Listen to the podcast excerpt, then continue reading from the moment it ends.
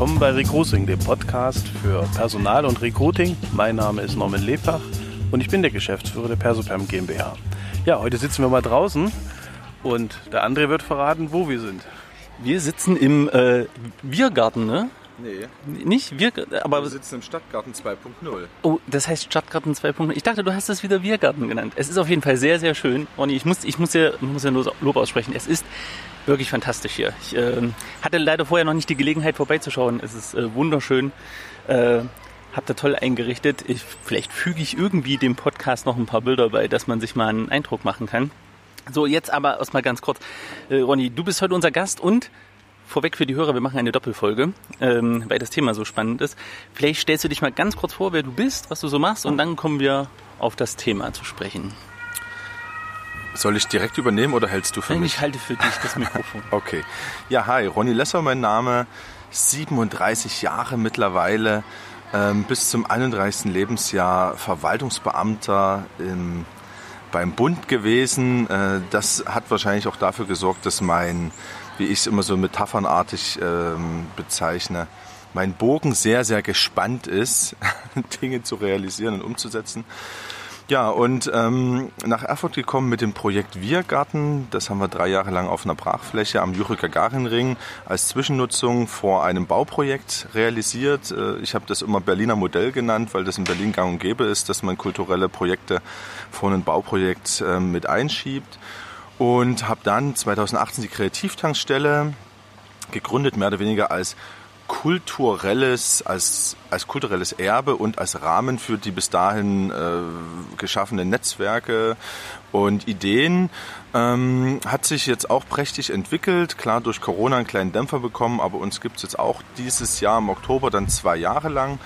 Und wir erfreuen uns stetig wachsender Beliebtheit, gerade bei Studenten, bei Coworkern, bei Selbstständigen, die einen netten Platz zum Arbeiten suchen, aber eben auch bei Firmen wie Persoperm, die mal ein nettes Team-Event machen wollen oder eben auch ähm, andere. Wir waren zum Beispiel auch schon ähm, Location für äh, einen Sparkassen-Image-Clip und ähm, für die Blutspende. Na, äh, haben wir auch schon mal was gemacht.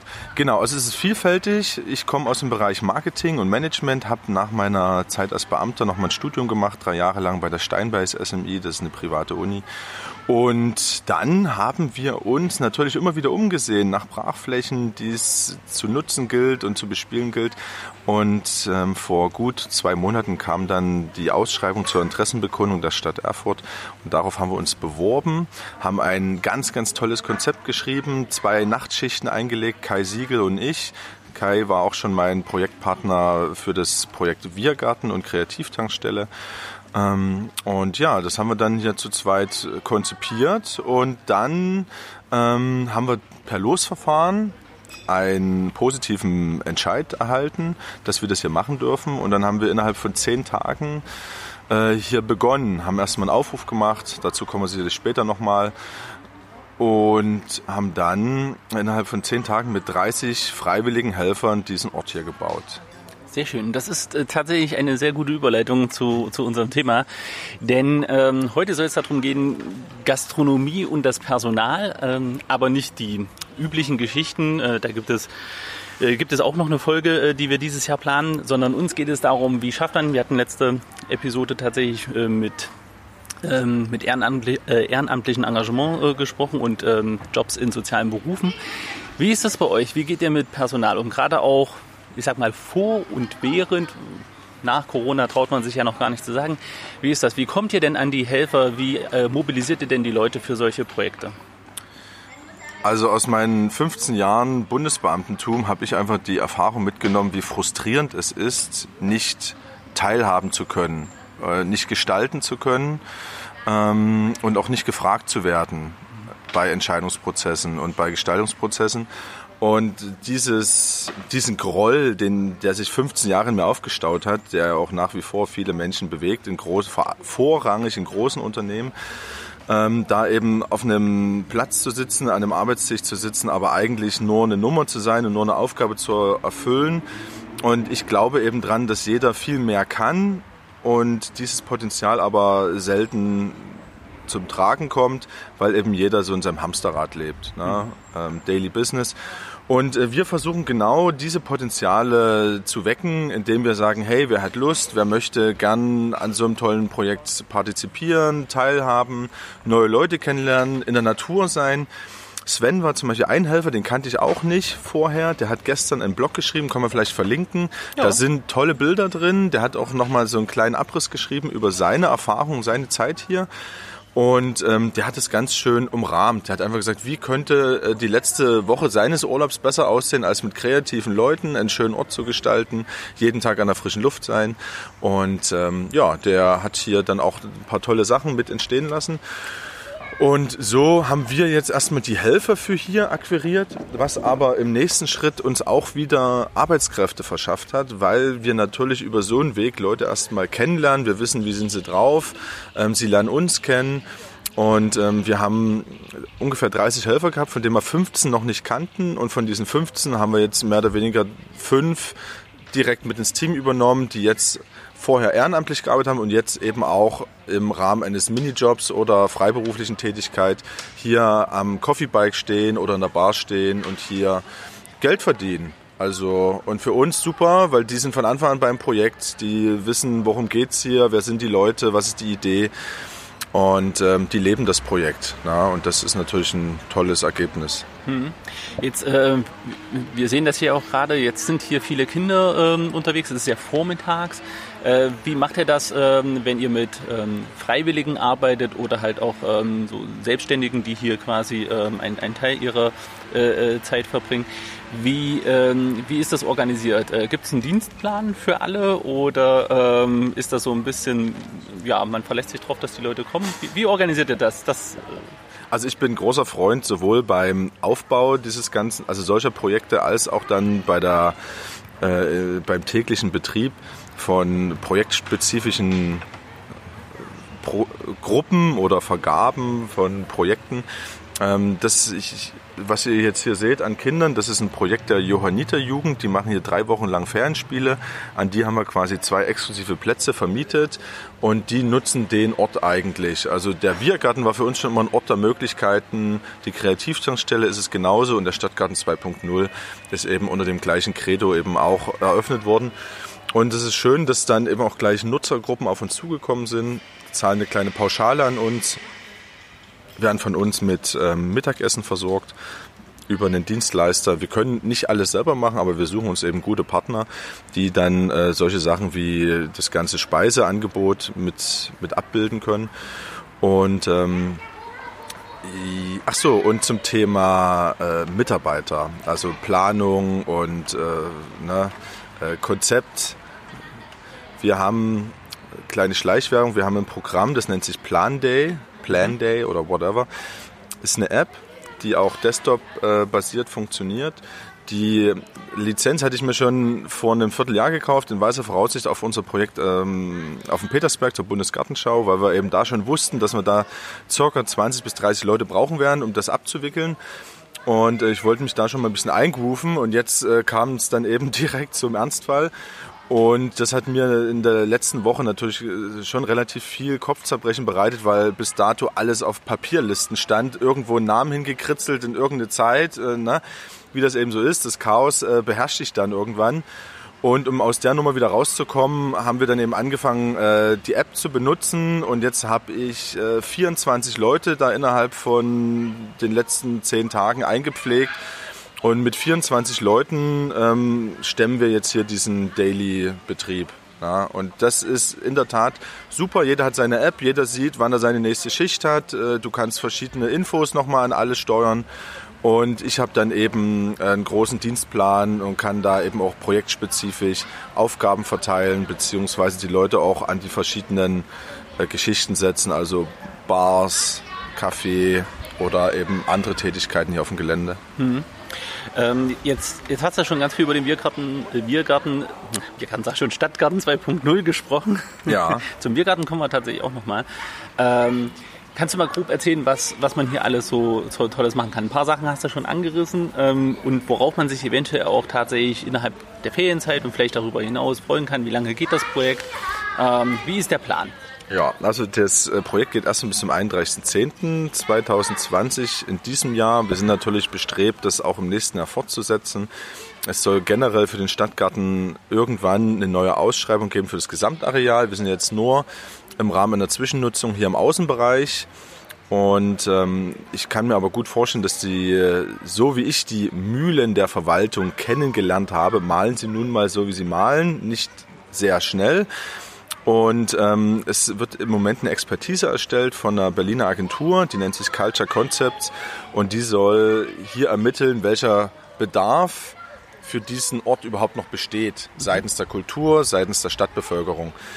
Wenn die Ende des Jahres zu ihrer Expertise kommen, wird sich die Stadt damit auseinandersetzen und wird im besten Fall darauf basierend eine neue Ausschreibung für das Gesamtareal erstellen. Dass das allerdings vor äh, zweiten Quartal 2021 passiert, wage ich zu bezweifeln, würde bedeuten, der Garten steht wieder ein Jahr lang leer.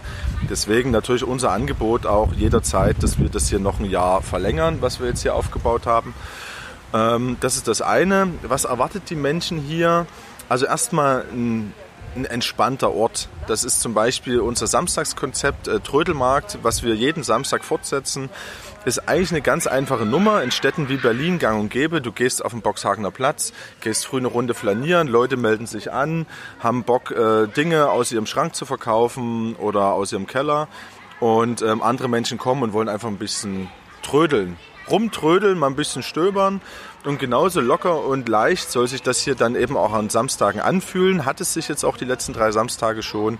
Wir haben hiesige Künstler vor Ort, wir haben Leute, die machen hier einen Workshop, wir haben Menschen, die machen hier Repair-Café, dass Leute einfach vorbeikommen können und äh, was reparieren zusammen mit demjenigen. Und wir haben eben die klassischen äh, Muttis, die mit ihren Töchtern kommen und einfach die Schränke ausräumen und sagen, hey, wir haben zu viel, wir würden gerne ein bisschen was verkaufen ganz toll, ganz äh, kunderbunt und einfach. Dann äh, denken wir natürlich immer an die Kids und die Families, weil gerade jetzt in Corona-Zeiten sind natürlich viele Projekte und Programme für Kinder und Familien weggebrochen. Deswegen gibt es bei uns samstags 14 Uhr einen Musikworkshop für Kinder und Familien und Sonntag früh um 10.30 Uhr Kinder Mitmachtheater und danach noch ein integratives Projekt für Kids 11.30 Uhr die kleine Clownschule. Ich habe vorhin auch was von Kinder-Yoga gelesen. Kinder-Yoga gibt es jetzt auch demnächst äh, vor, also auch sonntags vor 10.30 Uhr. Das ist jetzt ganz neu im Programm. Freitags machen wir auch Yoga. Ähm, wir machen demnächst dann mal einen Freitanz. Wir werden demnächst mal eine erotische Lesung hier haben. Da wir die Anwohner hier in nächster Nähe haben, was, denke ich, das die, die größte Schwierigkeit ist, den den großen Bedarf der städtischen Bevölkerung zu decken, die auf uns zukommen und sagen, hey, mach doch mal ein bisschen mehr, mach doch mal Konzerte, mach doch mal mhm. dies und jenes. Und natürlich auch die Interessen der sehr, sehr nah bebauten Anwohner ähm, auch zu wahren. Was bedeutet, wir machen hier 21.30 Ausschankstopp, dass 22 Uhr die Menschen sich nach Hause bewegen, dass eben auch die Anwohner, soweit es geht, eben auch geschützt werden. Wir versuchen im engen Austausch zu stehen und eben auch auf Beschwerden oder zumindest Eingaben eingehen zu können.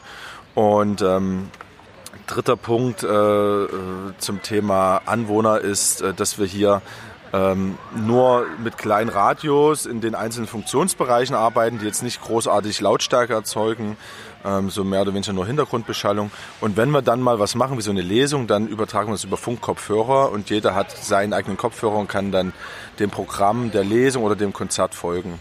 Sehr, sehr, sehr cool. Äh, Norman, so damit du auch äh, am Podcast partizipierst. Es ist so voll spannend, deswegen haben wir heute auch zwei Folgen.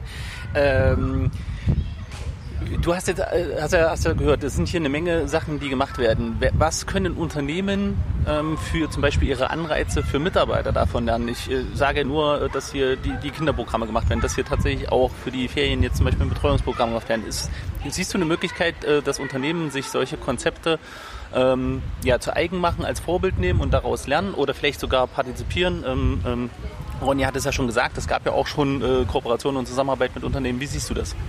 Genau das sehe ich so. Also, dass Unternehmen solche Angebote nutzen, dass sie das aktiv auch ihren Mitarbeitern vielleicht zur Verfügung stellen. Manchmal ist es ja nur die Botschaft, dass sowas stattfindet und man dann gemeinsam als Team eben auch hierher kommt oder ja so solche Angebote nutzt äh, und auch vielleicht unterstützt, vielleicht auch mal finanziell unterstützt und vielleicht auch mal an einem ganz ungewöhnlichen Ort, wie das hier ist, auch mal, äh, ich sag jetzt mal, ein Team, eine Teamveranstaltung stattfinden lässt. Aber was mir gut gefallen hat, ist eigentlich, wie Ronny auch an das Personal gekommen ist. Das heißt, ja, und das spüren wir auch, dass es eigentlich nicht nur das Geld eine entscheidende Größe ist, um Personal zu gewinnen, sondern äh, letztendlich geht es um die Aufgabe. Also was ist an sich die Aufgabe, wie erfüllt es ein äh, im jetzigen Beruf ähm, und wie wird es vielleicht in einer spannenderen Aufgabe sein. Das sind so Motivationen, warum auch ein Wechsel manchmal von dem einen zum anderen Arbeitgeber stattfindet. Und hier spiegelt sich das vielleicht auf einer ganz anderen Ebene, aber es spiegelt sich eben wieder, was wir auch in dem ja, in dem großen Business, bei den großen Firmen, bei den Fach- und Führungskräften auch spüren und erleben. Okay, jetzt hat Norm natürlich auch einen interessanten Punkt angesprochen. Ähm, was für Möglichkeiten gibt es denn an Kooperationen, die man mit euch machen kann? Also du hast von die Blutspende erwähnt, da weiß ich, weil ich das angefangen hatte. Wir haben dort Food-Videos bei euch in der Küche in der, in der äh, Tankstelle gedreht. Ähm, aber was gibt es noch für Möglichkeiten, um zum Beispiel jetzt hier im, im Stadtgarten 2.0 oder halt in der Kreativtankstelle ähm, ja, quasi mit euch zusammenzuarbeiten und eventuell tatsächlich damit auch ein bisschen Kultur zu unterstützen und das eigene Team vielleicht irgendwie mit einzubinden. Erzähl mal. Also ich bin ja sehr umtriebig, habe ja gesagt, ich komme aus dem Marketingbereich, habe natürlich auch viele ähm, Kontakte im in der Aktentasche im Laptop stehen. Also als erstes, wenn ich so ein Projekt angehe, dann spreche ich natürlich mal meine, meine hiesigen Kontakte an. Das ist zum Beispiel American Spirit. Ne?